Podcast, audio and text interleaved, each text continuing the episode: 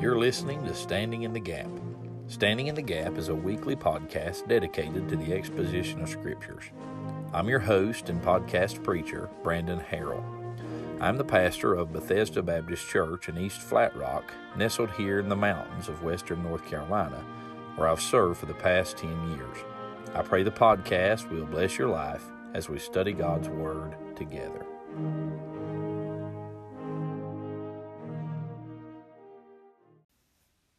Right, this is uh, Pastor Brandon Harrell. It's a joy to come to your place of listening again for another Standing in the Gap. And I'm excited today as we begin a new journey of Bible study and uh, starting in the Gospel according to Matthew. The Gospel according to Matthew, the first book of the New Testament.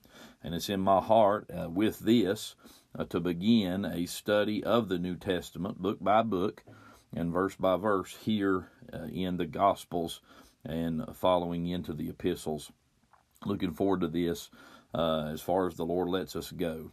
And I don't know if this could be done in a lifetime, but it especially be difficult with 15 minutes per week.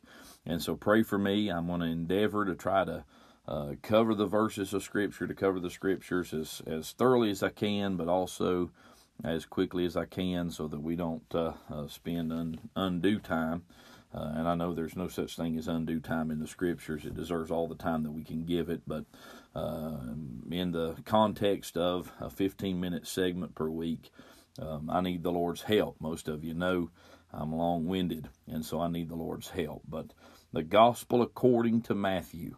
Um, and just want to give you a few things today by way of introduction of this book uh, before we really get down into the text. But I do want to read the first verse uh, here the scripture says, the book of the generation of Jesus Christ, the son of David, the son of Abraham.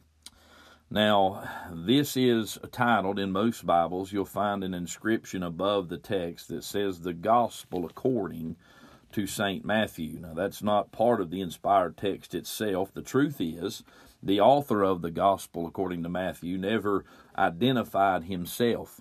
Uh, but as we come to this uh, this term gospel, uh, the word gospel translates the Greek word euangelion, and uh, we call it evangelion, and it simply means good news or good tidings. I was looking at the etymology of the word, and the Old English usage was God's spell.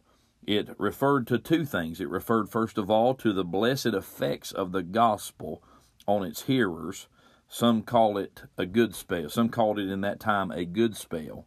Uh, and the second connotation of the word was that it denotes a, a narrative or a story. And uh, that's really what this is. This is God's story, God's narrative. And uh, I like the way that Adam Clarke defines the word gospel in his introduction to the Gospel of Matthew. This is what he says He says, The whole doctrine of Jesus Christ comprised in the history of his incarnation, preaching, miracles, sufferings, death, resurrection, ascension, and the mission of the Holy Spirit by which salvation was procured for a lost world is found in this word. And that really is what the gospel is. Now, when we think of the gospels, we think, of course, of Matthew, Mark, Luke, and John. Three of those we refer to as synoptic, and we do that because they are very similar in the chronology and in the content in them. But then, of course, there's John's Gospel, which seems to be somewhat different than the other, includes a whole lot of content that isn't found in the other Gospels. But they are all four considered Gospels. But the truth is, there is but one Gospel. It's just four separate accounts of that same Gospel, the story, God's story of the redemption that is found in the person and the work of the Lord Jesus Christ. Now, Matthew, it's been agreed virtually unanimously, is the author of this gospel record. Some purport that it was written originally in Hebrew and then translated into Greek and from that into English, but the evidence um, for such a for such a uh, uh, a notion is best at the very best it's scarce uh, it seems that the inspired penman uh, Matthew, or also known as Levi, did write this gospel in the common Greek of his day. Now, Matthew was the fact that Matthew was selected for the writing of a gospel uh, is further evidence of the authenticity of it. Of course, Matthew was a publican before he was converted, and that would have been cause among the Jews for real hesitancy in receiving his account.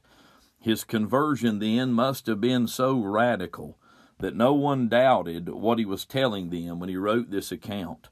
He records his own conversion in Matthew chapter 9 and verse 9. There we read, And as Jesus passed forth from thence, he saw a man named Matthew sitting at the receipt of custom, and he saith unto him, Follow me.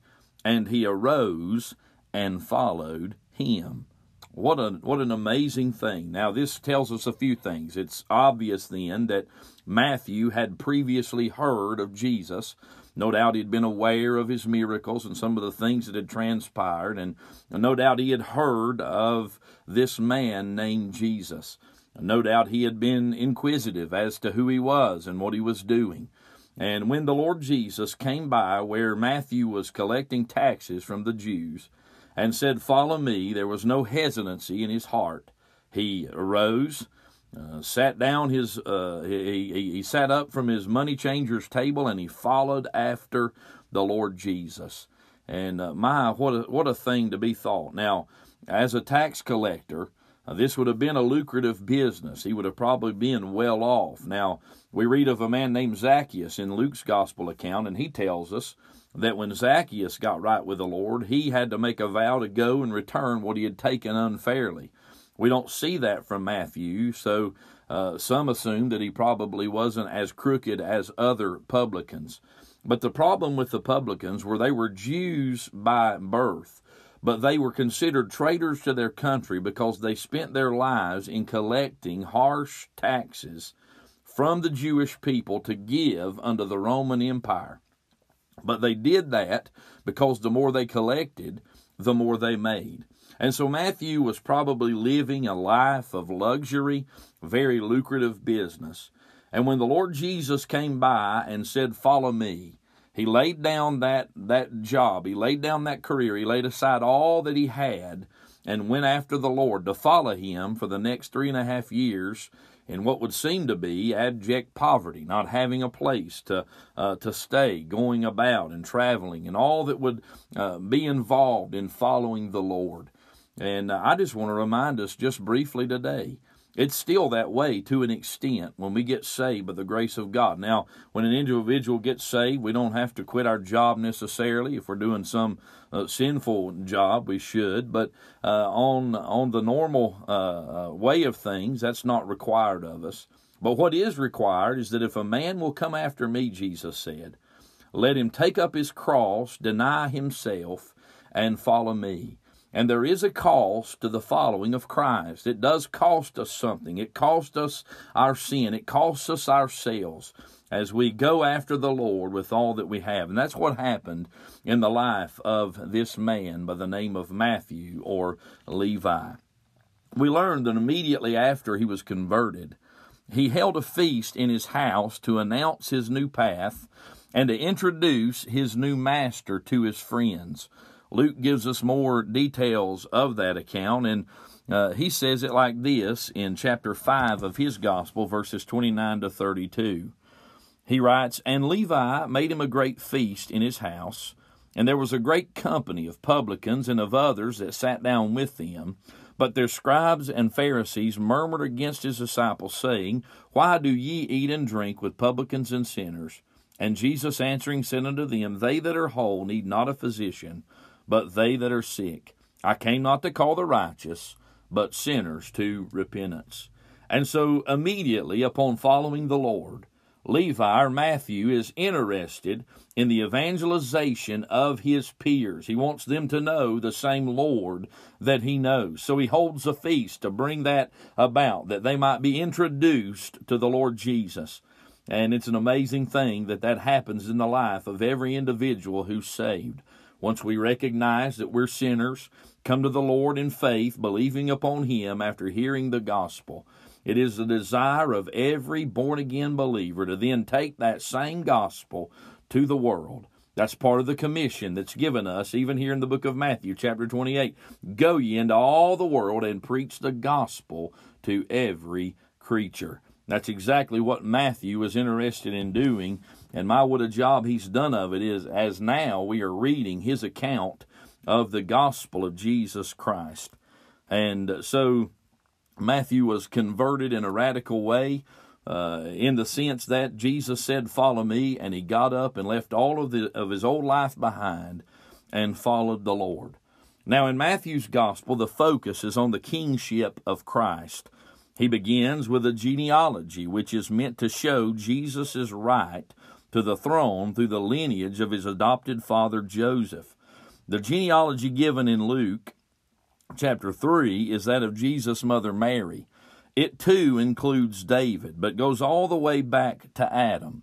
This is done because Luke's emphasis is Jesus' human nature.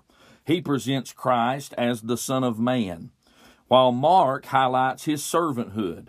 And John sets out at the beginning of his gospel to demonstrate the deity of Christ. He is the Son of God, the Word incarnate. Matthew, in his emphasis of the kingship of Christ, in proving Christ's sovereign right to the throne of David, tells us of the Magi and their visit to honor the newborn king. He then tells us of the jealousy of Herod, who believed Jesus to be a rival monarch. It is Matthew who records the son of uh, the Sermon on the Mount and the parables of the kingdom. This is his emphasis throughout this gospel, and we'll see that as we go. So we have in Matthew the gospel of Jesus Christ, the King of kings and the Lord of lords. Matthew is said to have died a martyr for the cause of his Messiah by decapitation. He went the way of all the other apostles, with the exception of John the Beloved. Uh, of course, John, uh, the author of the gospel that bears his name, was exiled. They tried to martyr him, but it didn't work. The Lord uh, spared his life. But Matthew died a martyr. He died believing that the Lord Jesus had died and risen again and proclaiming that, and he would not denounce that even unto death. Some say, well, men may die for something they believe so strongly, and that's true. But I'm telling you, men will not die for something they know to be a lie. Matthew was willing to lay his life down because he believed with all his heart what he had seen and what he had heard and what he knew to be true that this man, Jesus, was God incarnate, had come to this earth and lived and performed miracles and preached, and then was crucified on an old rugged cross, died, was buried, and rose again the third day. Matthew believed it. Now, the next time, we'll begin to delve into the text of the Gospel of Matthew and begin to study these first 17 verses, the genealogy of the Lord Jesus Christ. Till then, it's been Pastor Brandon. Thank you for listening. God bless you. Thanks for tuning in to the podcast today. I hope it's been a blessing to you. If you'd like to contact me, you can find our church's website at www.bethesdabaptisteastflatrock.com. You can also follow me on Twitter at preacherb underscore BBC. If you'd like to watch our services live streamed, you can do that on Facebook at Bethesda Baptist East Flat Rock. God bless you till we meet again.